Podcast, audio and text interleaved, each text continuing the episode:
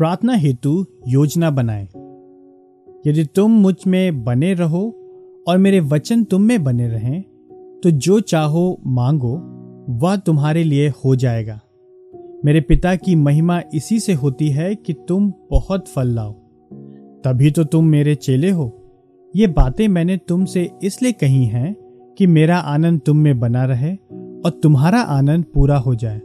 यौना पंद्रह, सात और आठ और ग्यारह।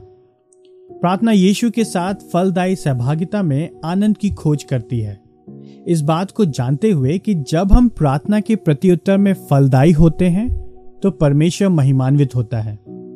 परमेश्वर की संतानें क्यों प्राय प्रसन्न तथा फलदायी प्रार्थना का नियमित अभ्यास करने में असफल हो जाती हैं? यदि मैं त्रुटि नहीं कर रहा हूँ तो इसका कारण यह नहीं है कि हम प्रार्थना करना नहीं चाहते हैं। परंतु यह है कि हम इसकी योजना नहीं बनाते हैं। यदि आप चार सप्ताहों की छुट्टी मनाने के लिए जाना चाहते हैं तो आप ग्रीष्मकाल की एक सुबह उठकर या नहीं कहेंगे, आओ, हम आज चलते हैं। आपके पास यात्रा के लिए कुछ भी तैयार नहीं होगा। आपको पता ही नहीं होगा कि कहाँ जाना है। किसी भी बात की योजना नहीं बनाई गई होगी। परंतु हम में से बहुत से लोग प्रार्थना के साथ ऐसा ही व्यवहार करते हैं। हम हर दिन सुबह उठते हैं और इस बात को समझते हैं कि प्रार्थना का महत्वपूर्ण समय हमारे जीवन का भाग होना चाहिए, परंतु कुछ भी तैयारी नहीं करते हैं। हम नहीं जानते हैं कि हमें कहाँ जाना है। किसी भी बात की योजना नहीं बनी है। ना तो समय निर्धारित है, ना तो स्थान निर्धारित है, ना ही कोई प्रक्रिया निर्धारित है।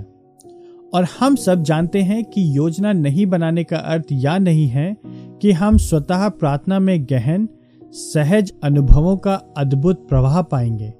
योजना न बनाने का अर्थ है कि उन्हीं पुरानी बातों में ही फंसे रहना।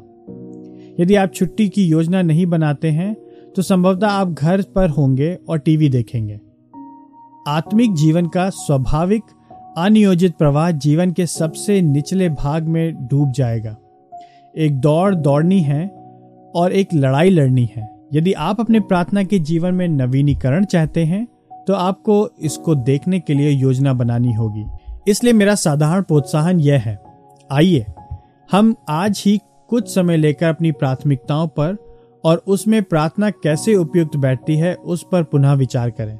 कुछ नए संकल्प लें। प्रार्थना के साथ कुछ नया करने का प्रयास करें। एक समय निर्धारित करें, एक स्थान निर्धारित करें, वचन का एक भाग चुनें जो आपका मार्गदर्शन करे। अपने व्यस्त दिनों को अपने ऊपर अत्याचार ना करने दें। हम सभी को मार्ग के मध्य में सुधार की आवश्यकता होती है। इस दिन को परमेश्वर की महिमा और स्वयं के आनंद की भरपूरी के लिए प्रार्थना की ओर मुड़ने का दिन बनाएँ।